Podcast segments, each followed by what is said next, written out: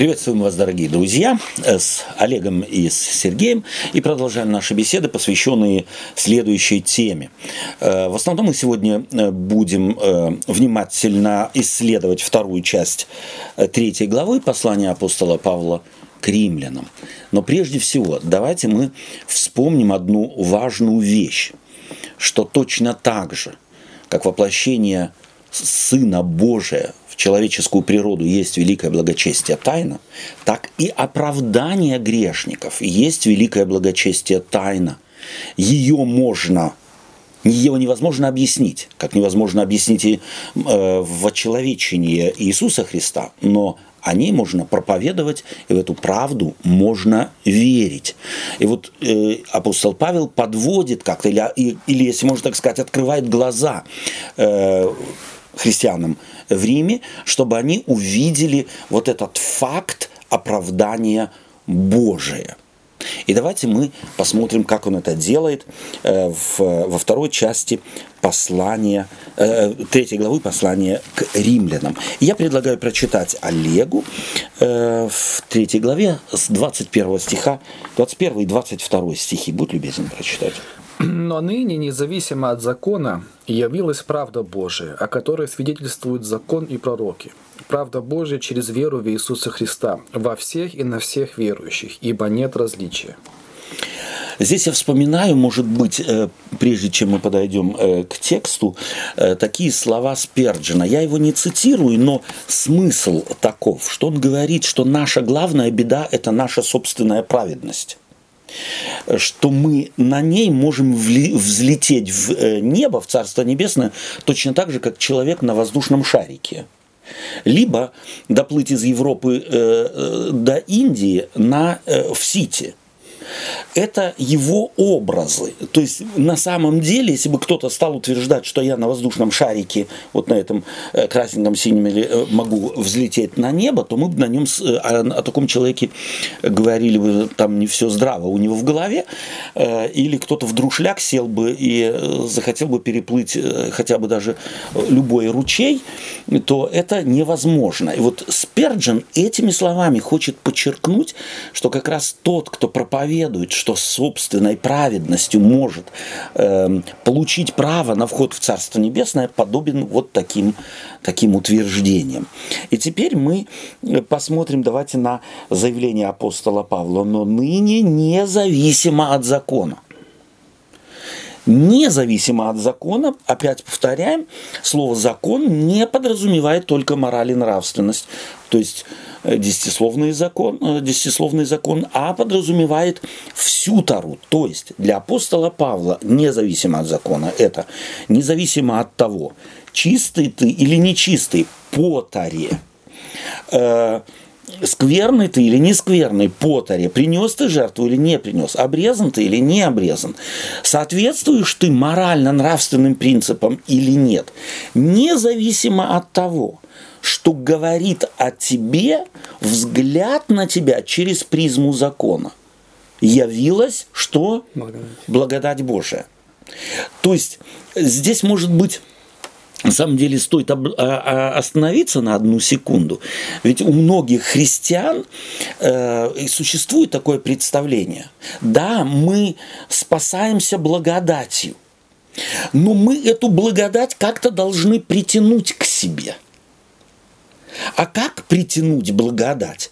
Здесь у многих христиан самые разные представления – я ее могу притянуть покаянием, я ее могу притянуть тем, что перестал пить и курить, я ее могу, ну вот какими-то своими да. поступками, духовными изменениями. Это всегда некая связка. Да. Невозможно представить оправдание без того, что я стараюсь что-то делать. Да, да. насколько у меня это получается, следовать да. принципам, да. вот законам Божьим. Угу. Да, то есть оправдание всегда связано с тем, что я стараюсь как да. можно лучше соответствовать. Соответствовать. соответствовать. Да. И вот здесь нам нужно просто вот любой христианин должен бы записать себе, выучить наизусть, знать, где это место написано. Но ныне, вот я вам говорю, в данный момент я вам говорю, независимо от закона явилась правда, праведность Божья, о которой свидетельствует весь закон и пророки. И вот теперь у меня вопрос.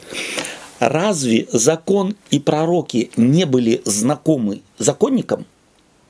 Да, и больше того, вообще, я могу себе представить, как бомбануло вообще вот э, тех, кто читал, это законники прежде всего, да, да? и теперь поражаешься, что вообще апостол Павел прожил так долго только по милости Божьей. Абсолютно. Не, но ну на самом да. деле... В те времена. В те времена то, что он вообще здесь говорит, да. то за это э, за вещи намного более, э, как сказать... Безобидные. Безобидные, да, да, да. На, на крест это сажали. Или камнями побивали. Или камнями да. побивали. А тут он, собственно говоря, что, что ведь говорит? Перечеркивает все, о чем они говорили, и все, что они говорили, вот только так э, перед Богом ты будешь чист. Да. И как Павел говорит, читай, я говорю читающим закон или слушающим закон. Да. То есть, если по-настоящему понять закон, то он э, указывает на Христа, в принципе, да. на и пророков. Да. Ну, и вот смотрите, мы же, в принципе, вот э, читали послание к римлянам до этого. Вот э, опасно будет, как мне кажется, или, может быть, многим непонятно, и чтобы нам мостик этот не, не ломать или его построить, к предыдущим заявлениям апостола Павла. Каковы они? Вот апостол Павел, просто бегло напоминаем, в первой главе он что делает? Он э, говорит, что Евангелие – сила Божия для спасения – всякого верующего. Это его главное заявление, э, начало. А потом начинает говорить, э, раз перечислять, что вот, э, что Божью э, благодать, Божью милость, силу, власть Божию можно почему видеть? Через рассматривание творения. Вот видимы. Так что те даже, кто закона не имеет, безответны. Но так как они, познавши Бога, не прославили Его как Бога, то суетилось несмысленно их сердце, Бог предал их превратному уму, и они делали непотребства всякие. И перечисляет эти непотребства.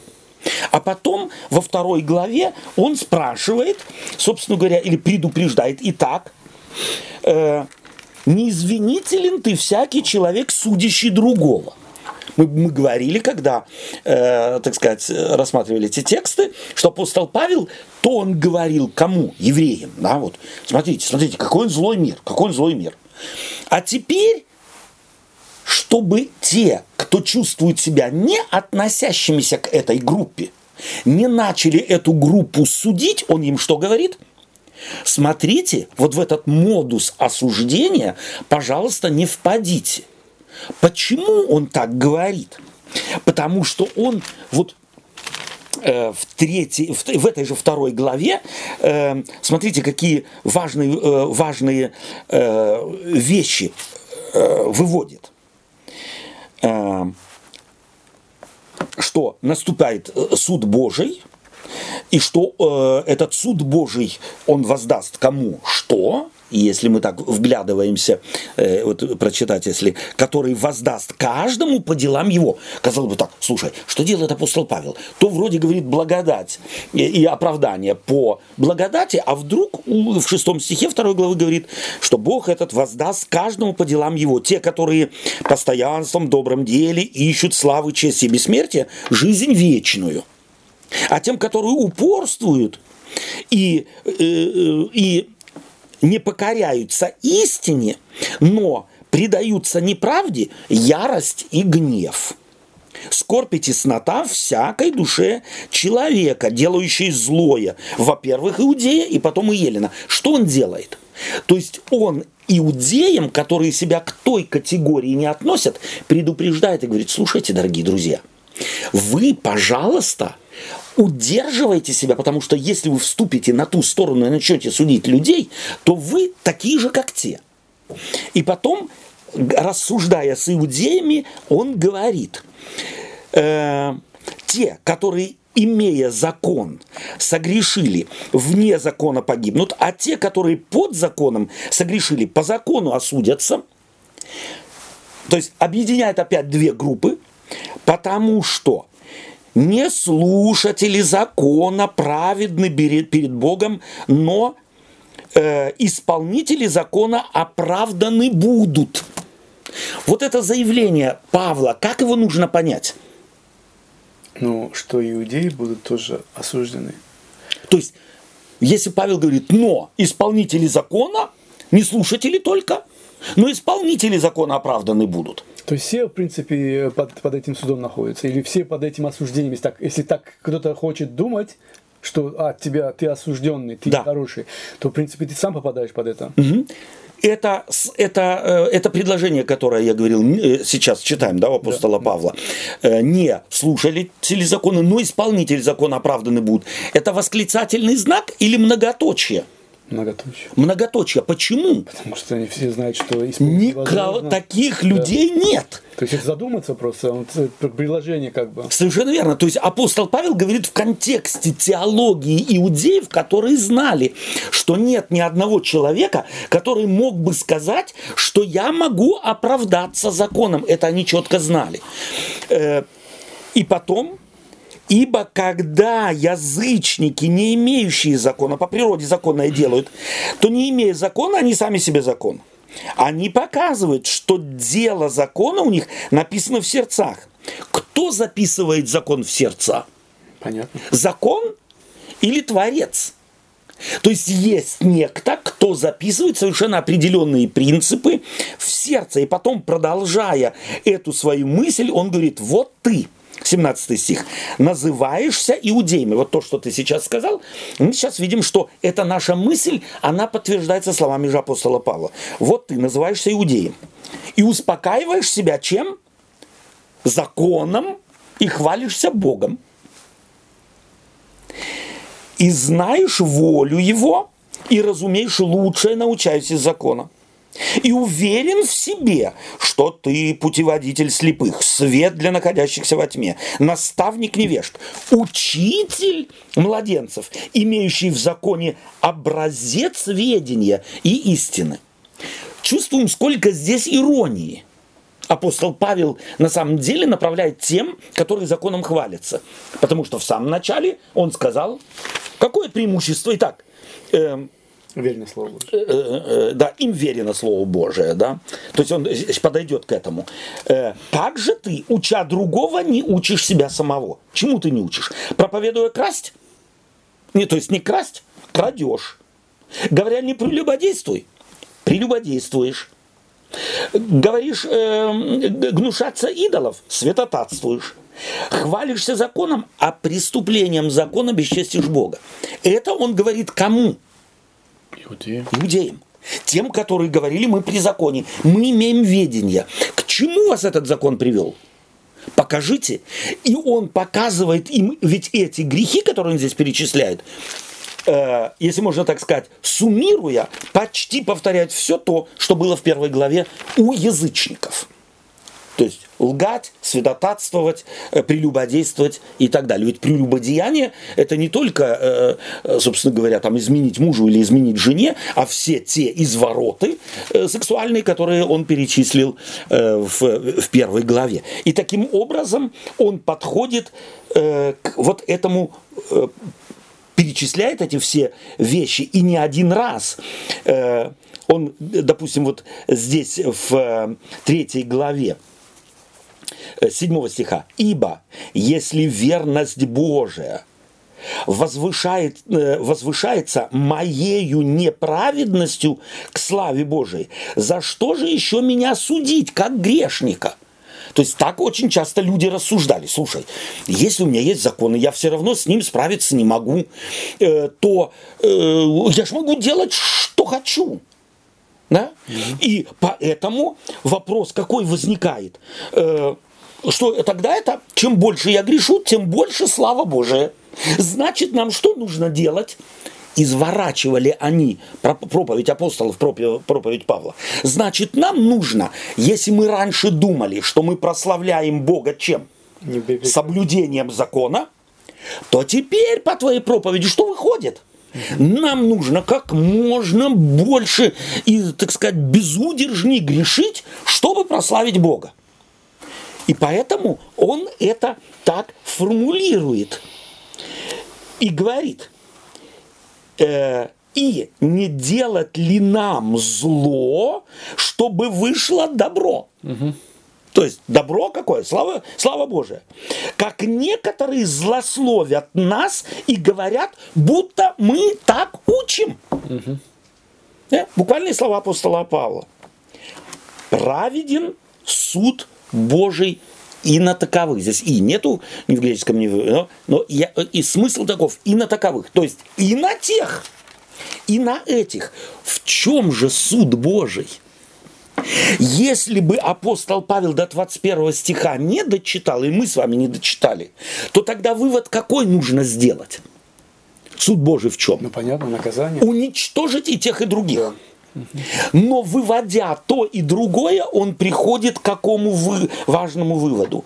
Правда Божия, праведность Божия не в том, чтобы уничтожать, наказывать и догонять, считать и э, воздать каждому по делам его, а в чем? Напротив, правда Божия через веру в Иисуса Христа во всех и на всех верующих ибо нет различия. Мы видим, как апостол Павел показывает тем их страшное состояние и показывает этим их страшное состояние. У тех, у язычников, их страшное состояние видно, оно очевидно, а у этих не видно. Они научились лицемерием все прятать как-то, и кажется, все в порядке. Чья беда больше? У того, у кого болезнь его видно, или у того, кого болезнь не видно, но она прогрессирует в нем? Ну, конечно, не видно кого. Понятно. И вот апостол... Павел, извиняюсь. Павел раз про это и пишет, когда он говорит, э, если увеличится грех, увеличится и благодать. И благодать, совершенно Не что грех больше или меньше. Грех, он у всех да. на одном уровне, если так да. можно сказать. Но э, чем больше сознает человек этот грех, или чем больше наружу этот грех, то тем больше и благодать, значит. Да. То есть Совершенно. понятие вот этой благодати. Именно так. Да. То есть на самом деле апостол Павел начинает объяснять, в чем суд состоит. Что праведный суд Божий, о котором он тут говорит, он праведен не в том, что он воздает, а в том, что он является спасительным как для тех, так и для других. Еще раз, прошу прощения, Прочитаем. Но ныне, независимо от закона, который нарушает и те, и другие, явилась правда Божия.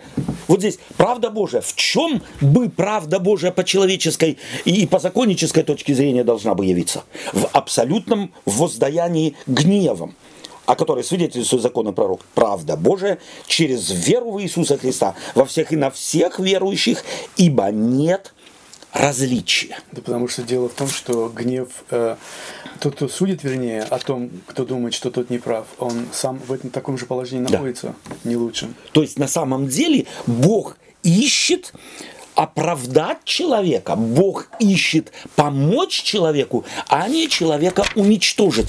Это отличительная характеристика евангельского понимания э, праведности Божией и законнического, иудейского э, понимания праведности Божией, с которой сталкивается Евангелие во времена э, зарождения христианской церкви. Давайте прочитаем следующие стихи с 23 по 24. Э, Сергей, будь любезен. Третья глава. Да, третья глава. Угу. Получая оправдание даром по благодати Его, искуплением во Христе Иисусе. С 23. Потому что все согрешили и лишены славы Божией получая оправдание даром по благодати Его искуплением во Христе Иисусе, которого Бог предложил жертву. Во, во Христе Иисусе, 24 стих в начале. То есть 23 и 24. То есть апостол Павел не останавливается, ему нужно это расширить. Он не только говорит, заканчивает словами «правда Божия через всех и на всех верующих, э, ибо нет различия», Потому что он начинает объяснять. Потому что все согрешили. Вот то, что мы говорили, вначале суммируя, это говорит апостол Павел. Все согрешили. Э, у Бога нет различия. Э, и все лишены славы Божией. То есть слава Божия и праведность Божия – это, в принципе, взаимозаменяемые слова, то есть синонимы. Все лишены. И те, у кого есть закон – и у тех, у кого нет закона. Все лишены этой. И потому мы получаем оправдание даром по благодати Его искуплением во Христе Иисусе. Вот он закон. В чем он выражается? То есть в том, что утраченное человеком ему возвращается. То есть вот здесь мы должны, может быть, я во всяком случае так понимаю, так вижу богословие апостола Павла, он видит здесь человечество. И э, позже, если мы будем читать э, уже и потом и следующие главы, мы увидим, что апостол Павел прибегнет к этому сравнению первого Адама. То есть все человечество, как язычников, так и иудеев, апостол Павел рассматривает как наследников первого Адама – и первый Адам что утратил? Он, он утратил вот эту, этот свет. Да, то есть гармонию с Богом. Гармонию с Богом. То есть то, что мы называем, э, они почувствовали себя нагими. То есть что-то произошло, и вдруг они видят себя нагими. Их они утратили. То есть, помните, мы говорили, они хотели быть мудрыми а стали эрум, то есть стали нагими, без одежды стоять. Хотели одного, достигли прямо противоположного. Что делает Бог? И для апостола Павла вот это э, начинается проповедь пророков Ветхого Завета, весь закон и пророки, начинается с этого момента. Кто приходит на помощь Адаму? С Евой.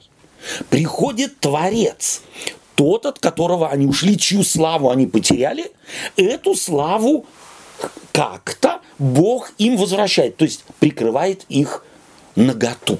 Диалог с ними начинает Творец, не они с Творцом. И Хотя, в принципе, по всей логике вещей должно бы было бы, чтобы, что Бог здесь расторг с ними всякие отношения и отправил их вон. Но мы видим, и когда они уходят, они теряют одежду, да, они теряют славу Божию, они теряют сад Едемский, но Бога они потеряли. Первого э, зачав, зачатого Евой ребенка, как она называет? Получила я человека от Бога. То есть она, она говорит, это подарок Божий. То есть все последующее, все последующее повествование после грехопадения очень часто мы видим, как Бог говорит с людьми. Он говорит с Каином, э, Бог говорит с Ноем, Бог говорит, э, дарит Еве надежду и так далее. То есть Бог на самом деле их не оставляет. Не потому, что они что-то заслужили, а потому, что Бог продолжает печься о человеке. И эту опеку мы прекрасно видим. Э, благодать у Павла указывает на мотив Бога. То есть мотив Бога каков? Помочь человеку не подножку поставить, не э, вылить на него э, все последствия его плохого выбора, хотя можно было бы, а мотив Божий прежде всего человека, э, на самом деле человеку помочь, человека э, спасти. 25 и 26 стихи. Которого Бог предложил в жертву и милостивление – в крови Его через веру, для показания правды Его в прощении грехов, соделанных прежде, во время долготерпения Божия, к показанию правды Его в настоящее время, да явится Он праведным и оправдывающим верующего в Иисуса. То есть его мысль продолжается. То есть он не может остановиться и, если можно так сказать, по деталям, по нюансам опять и опять возвращается к тому, что человек оправдывается кем – Иисусом. И давайте вот всмотримся в, одну, э, в некоторые детали, которого Бог предложил в жертву умилостивления в крови Его через веру. То есть о ком он здесь говорит? Христе. О Христе. А терминология на что напоминает, должна бы напомнить? Кровь в храм, когда вносилась, в, собственно говоря, здесь в греческом языке, в греческом языке этот термин предполагает э, так называемую крышку завета. Mm. То есть это в Йом-Кипур священник входит во святое святых и крапит в сторону, так сказать, крышки завета.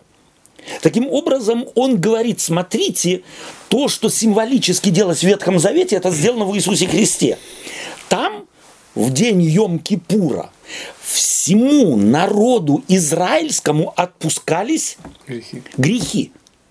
Если они все соблюдали закон, то зачем Йом-Кипур? Вот по логике вещей.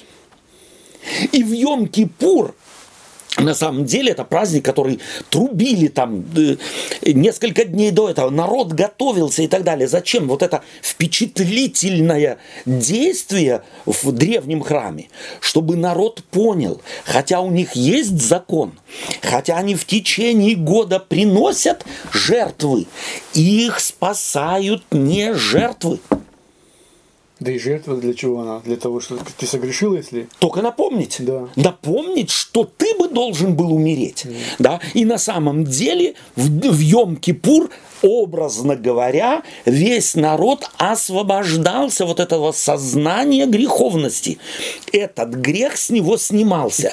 Неправедностью народа не выводился в храм кто-то говорит, так, вот один праведный, с него, он в это число не входит, или вот этот праведный, или еще что-нибудь. Весь народ, начиная со священника и заканчивая последним сапожником в народе, в день искупления, в Йом-Кипур совершалось это служение. И здесь апостол Павел употребляет этот термин. И хочет сказать, как там ежегодно это совершалось, так здесь совершилось оно раз и навсегда. Еще раз, которого Бог предложил в жертву умилостивления. То есть это жертва милости. Это не жертва заслуги.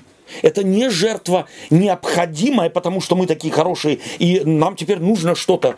Э, но это жертва умилостивления в крови его через веру для показания правды чьей? Божией. В чем эта правда? В прощении грехов, соделанных до этого момента. То есть на самом деле правда Божия у нас всегда, когда речь идет о правде, когда речь идет о суде, а это продолжается тема суда, то нам, у нас всегда мы мыслим в категориях юридических, сделал, заплати. Сделал преступление. Что у нас в каталоге за такие преступления? Вот мы на тебя налагаем. 5 лет, 10 лет штраф или еще что-нибудь. Здесь нет, вот мы уже подчеркивали не раз, Библию нельзя читать юридическими, юридическими глазами или юридическим мозгом. Здесь нужно понять суть Евангелия. И если эти слова апостола Павла не понять, тогда еще что можно понять? То есть э, проще и убедительней невозможно сказать. Э, и потом он добавляет э, э, грехов, соделанных прежде, 26 стих, во время долготерпения Божия – к показанию, опять-таки, правды чьей.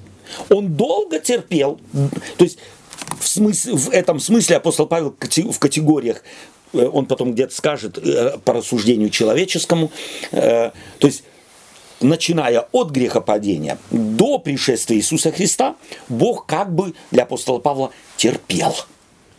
Это все копилось.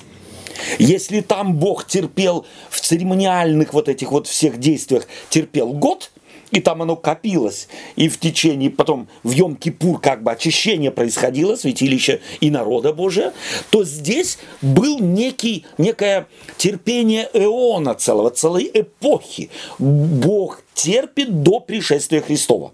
Христос пришел, и эта жертва умилостивления, как в Йом-Кипур – принесена, и все прежние грехи что сделаны? Прощены. И потом в 26 стихе, во время долготерпения, к показанию правды его, теперь в настоящее время да явится он осуждающим и уничтожающим. Нет. Явится он праведным. А праведный, праведность его в чем? В оправдании, оправдывающей верующего в Иисуса Христа. Вот его логика. Совершенно потрясающая логика, строящаяся однозначно на иудейск, иудеям известных фактах закона. То есть он говорит, что говорили законы пророки, и теперь обращается к факту закона, и как он практиковался, и поясняет этот факт. Следующий э, Следующие стихи это э, с 27 по 28. Будь любезен, э, Сергей. Где же то, чем бы хвалиться? Уничтожено каким законом? Законом дел? Нет, по закону веры.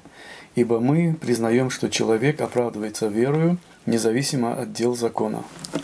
Итак, где же то, чем бы хвалиться?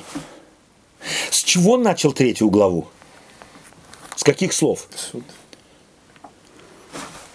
Ну, ты хвалишься тем, Да, что ты да, такой, да, сякой. да. Итак, какое преимущество быть иудеем?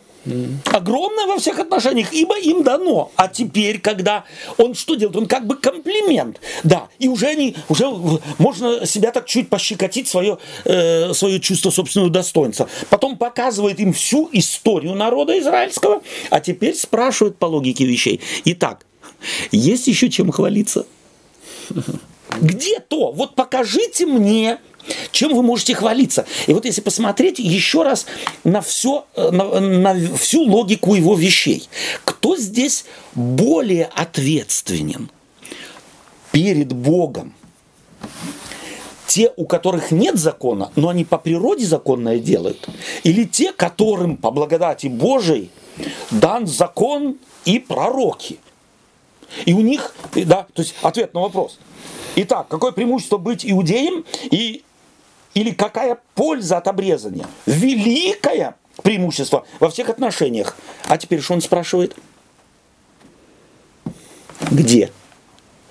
После этого покажите теперь мне то, чем вы можете хвалиться. Обрезание – смешно.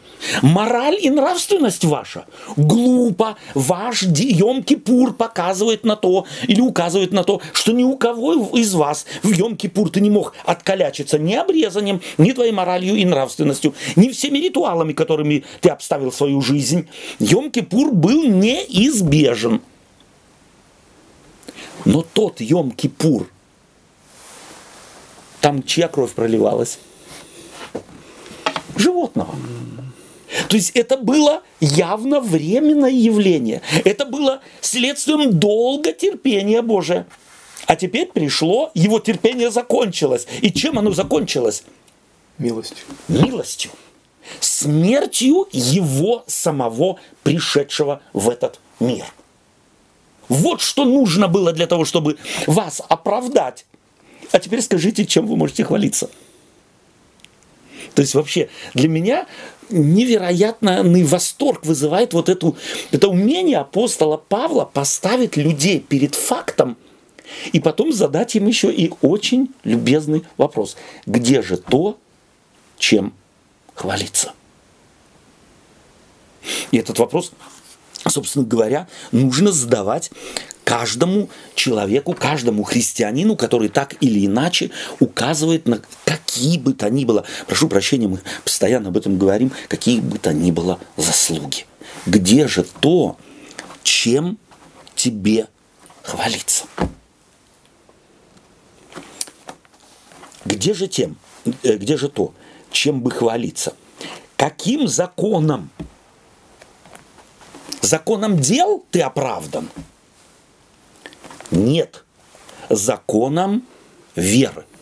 То есть здесь опять-таки закон в смысле Тары. Какая Тара? Тара на чем базируется? На делах или все-таки на вере? И вот на что намекает апостол Павел здесь? На тот момент, когда завет, начало Тары было заключено с кем? С Авраамом. А Авраама, э, с Авраамом на основании чего Бог заключил завет? Поверил Авраам Богу. И это и есть его праведность. То есть не сделал подвиг какой-то. И поэтому он здесь разворачивает Тару, весь закон, и говорит, посмотрите, это суть закона не в том, чтобы ты заслужил какое-то оправдание э, моралью, нравственностью, следованию религиозных ритуалов и так далее и тому подобное, а в том, что этот закон гарантирует тебе благодать Божию. снисхождение Божие. И в самом этом законе ты четко видишь, как это снисхождение закона, это праведность Божия в оправдании обнаруживающееся, оно в него встроено. Он им как бы открывает эти паслы, которые явно были замылены, зашорены, чем традицией иудеев, которые делали ставку исключительно на свои подвиги. Ибо мы признаем, что человек оправдывается верою независимо от дел закона. И это все в ключе вот этой жертвы Христовой, которая является, собственно говоря, э, э, или кото, прообразом которой, правильно так, прообразом которой была жертва в Йом-Кипур. Вот там никто не оправдывался делами, ибо все дела, какие они делали, они под крышкой завета находились там, собирались, образно говоря, собирались грехи всего народа израильского. И никто не мог прийти и сказать, а за меня не надо, там у меня грехов нет, у меня все в порядке, я исключение из всего этого ритуала. На каком основании вы думаете, вам, которым верен был закон, что вы являетесь, вот тем нужна благодать, если вообще, а вам нет. На, на основании чего вы можете хвалиться, где то, чем бы хвалиться. И стих с 29 по 30. Неужели Бог есть Бог иудеев только, а не язычников? Конечно, язычников, потому что один Бог, который оправдает обрезанных по вере и необрезанных через веру. Тоже, да, вот эти риторические вопросы, это э, апостол Павел. Неужели Бог есть Бог иудеев только? Вот на что необходимо здесь, э, вот когда апостол Павел так э, ставит вопрос, э, то на что он намекает, образно говоря, вот когда ставит такой риторический вопрос? На то, что они считали это только наш Бог. Только наш Бог. То есть на самом деле здесь он четко указывает на что, если вот в, именно в категориях э, тогдашнего мира понимания рассматривать эти слова – что они-то ничем не отличались от язычников. То есть у каждого народа языческого был свой бог. Каждому сказал, это наш бог. А евреи говорили в ряду всех, а это наш бог. То есть это был национальный, у кого-то домашний, у кого-то семейный бог. Вот это представление у них на самом деле укоренилось. То есть от истинного боговедения и богопонимания они отпали фактически через вот это законничество и служили своему национальному богу. И потому логично здесь поставить вопрос, ну что, этот бог только бог евреев?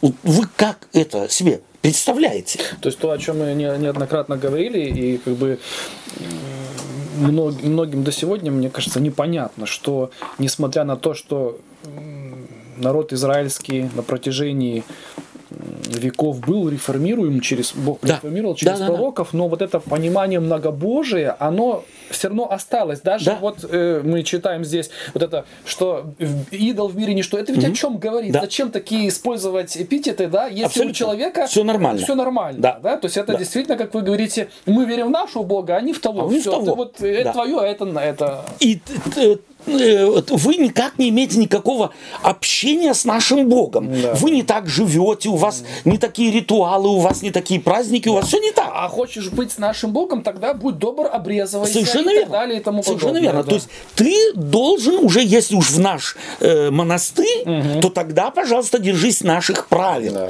И вот здесь э, апостол Павел, ставя этот вопрос, э, так что же, что же, э, Э, Бог есть Бог иудеев только, а не язычников, риторический вопрос, который показывает, в какой тьме вообще находились законники его времени. И он их прекрасно знает. Почему? Потому что он сам из них. Угу.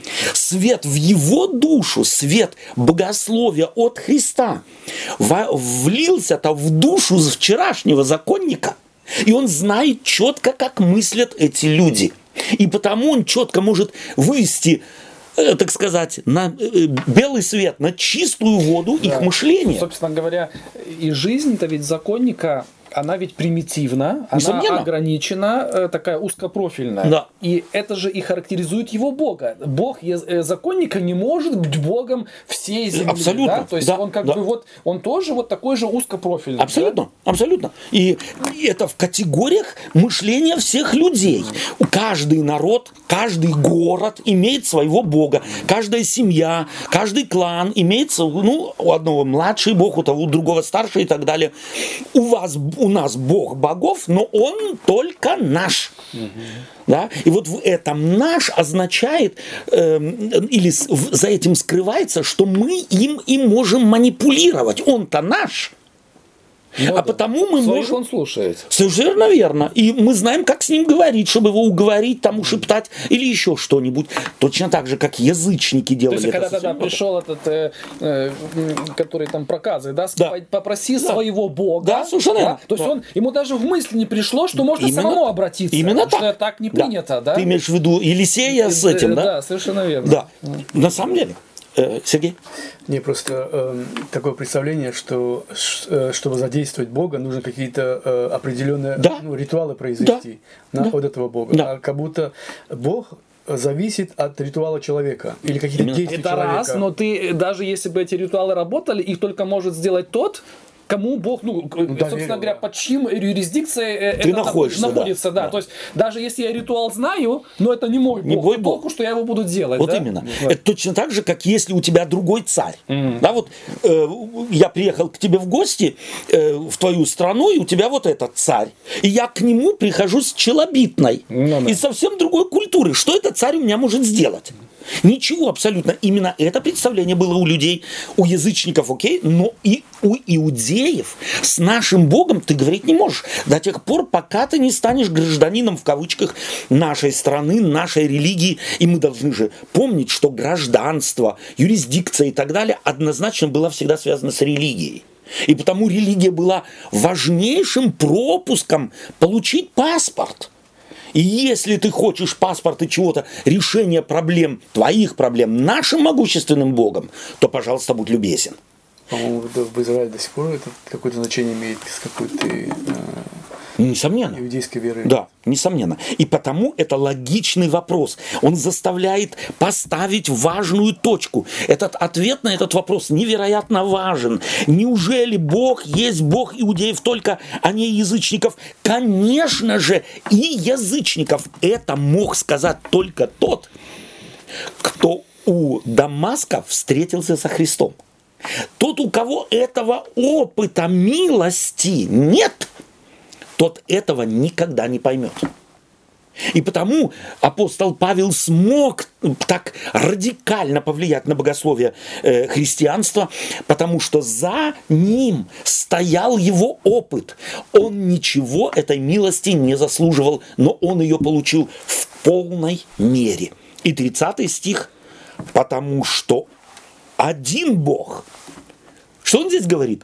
Тех нет, Тех нет, дорогие друзья. Потому что один Бог, который оправдывает обрезанных по вере, а не обрезанных через веру. Какая разница? Никакой. Никакой. То есть апостол Павел здесь играет словами. Не мытьем, так катаньем Бог оправдывает всех. Одних так, а других так. Вы уж разберитесь сами. Да? То есть вот здесь начинать в лингвистике искать э, богословскую какую-то, а как же, а как же их, какой метод там у Бога? Одних по вере, а других через веру. Это большая разница, да никакой. Спасибо тебе, Сергей. Никакой разницы. И это игра слов, чтобы показать, да, у Бога есть, и лич, у Бога есть личные подходы, но в богословском смысле это не играет никакой роли. Так как Бог оправдывает евреев, так Он оправдывает и язычников, так как оправдывает тех, которые хвалятся законом, так и тех, кто хвалиться законом не может. Бог каждого оправдывает э, одним, собственно говоря, э, одним методом. Это методом своей благодати. И 30, 31 э, стих. Будь любезен. Итак, мы уничтожаем закон верою никак, но закон утверждаем. Вывод какой? Его обвиняли в чем? Что нарушает закон. Нас э, о чем говорят вот э, слухи, будто мы так учим. Мы учим явно так, чтобы увеличить славу Божию, нам теперь надо грешить. Mm-hmm. Это учит Павел так. Это учат так э, вот эти вот э, сумасшедшие христиане. Они было, вот, вот было ж у нас как. Хочешь возвеличить славу Божию, соблюдай закон. А теперь он говорит, закон не нужен. Что он теперь фактически говорит? Нам нужно грешить, чтобы увеличилась благодать Божия. И потому понятный и логический завершение этого рассуждения. Итак, мы уничтожаем закон верою никак, но закон утверждаем. Какой закон? Благодати. Закон благодати. Вот эту закономерность Божьей праведности – Божьего суда, обнаруживающегося не в том, что Бог воздает человеку по его делам, а в том, что Бог являет благодать всем. И тому, той группе, и другой группе. Но подождите, вот если mm-hmm. он э, как бы апеллирует тем, которые его обвиняют, ну вот смотри, он говорит, что закон Моисеев не нужно. Да. Да. Вот. Получается, что тогда как э, их э, аргумент, ну давай тогда все будем делать не так, как mm-hmm. вот это, да, и тем образом мы, мы еще Бога больше прославим. Да. Но тогда здесь же должен мостик быть, что Итак, мы уничтожаем закон Моисеев верою. Угу. Логично, во всяком случае, да. мне кажется, да. Вот, да? То есть, угу. что у них-то э, же и, и идет вот об этом, обыгрывается. Угу. Да, он говорит, никак. То есть мы да. закон Моисеев не да. уничтожаем, да, но утверждаем верою. Да.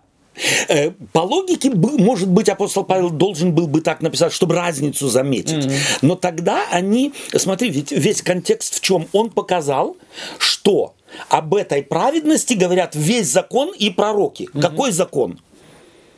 Тора. Моисеев. Mm-hmm. Он показывает, что благодать Божия не в том, в чем, то есть праведность Божия не в том, в чем вы думаете, в суде. Угу.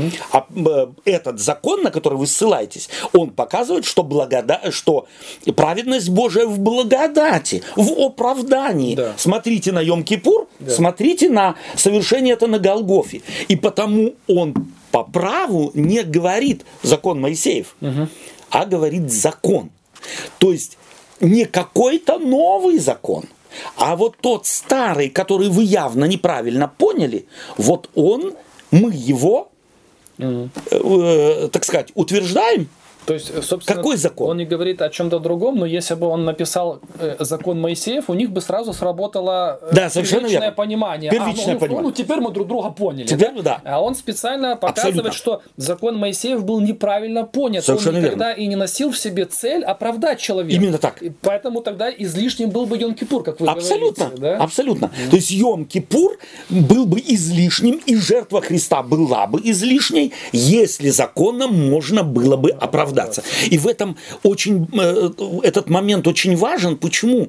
Потому что многие христиане говорят, закон отменен. Да? Угу. Закон отменен. Что они фактически думают, что за этим скрывается? Что до определенного времени закон функционировал. А потом пришел Христос и отменил. То есть это абсолютно не соответствует Библии. Никакой закон не отменялся Богом. В том смысле, что он до какого-то э, момента, до какой-то границы, до какого-то пункта работал. Закон никогда не был дан Богом как некое средство для спасения. Он был дан, как мы уже в послании Галатам, когда мы э, э, рассматривали, говорили, он был дан как некая инструкция для счастливой жизни. Но в этом смысле мы дифференцируем тоже, потому что эта инструкция имела множество подинструкций. Абсолютно, И да. многие эти подинструкции на самом деле с определенного времени потеряли свою э, надобность или, как сказать, да, они Естественно. свой смысл потеряли. Абсолютно. Да? То есть в этом смысле э, мы можем сказать, что э, был отменен, н- не в смысле, что э, о, теперь как бы это вот полная чушь была, да, Да-да-да. теперь, а в том смысле, что ну все, он послужил до какого-то момента Абсолютно. и да. себя исчерпал. Да, то есть если, э, допустим, то вот то, что ты говоришь, подтверждается чем? Йом-Кипур праздновали, это было время терпения Божия. Йом-Кипур праздновали для чего? Чтобы постоянно напоминать людям, что ваша праведность, она вам ничего не дает. Вам нужно больше. Никто из вас праведностью оправдаться не может. Это был, так сказать, э, э, национальный такой наглядный эм, э, религиозный ритуал. А теперь приходит э, оригинал спасения, то есть не кровью тельцов и козлов, как э, автор послания к э, евреям напишет позже, да, не кровью тельцов и, и- и- козлов э, спасены мы вот от этой грешной жизни, а жертвой Сына Божия. И вот эта жертва Сына Божия, она, естественно, если пришло та власть и та сила, которая действительно спасает, а не только напоминает, то тогда понятно, зачем напоминать, если спасение произошло уже.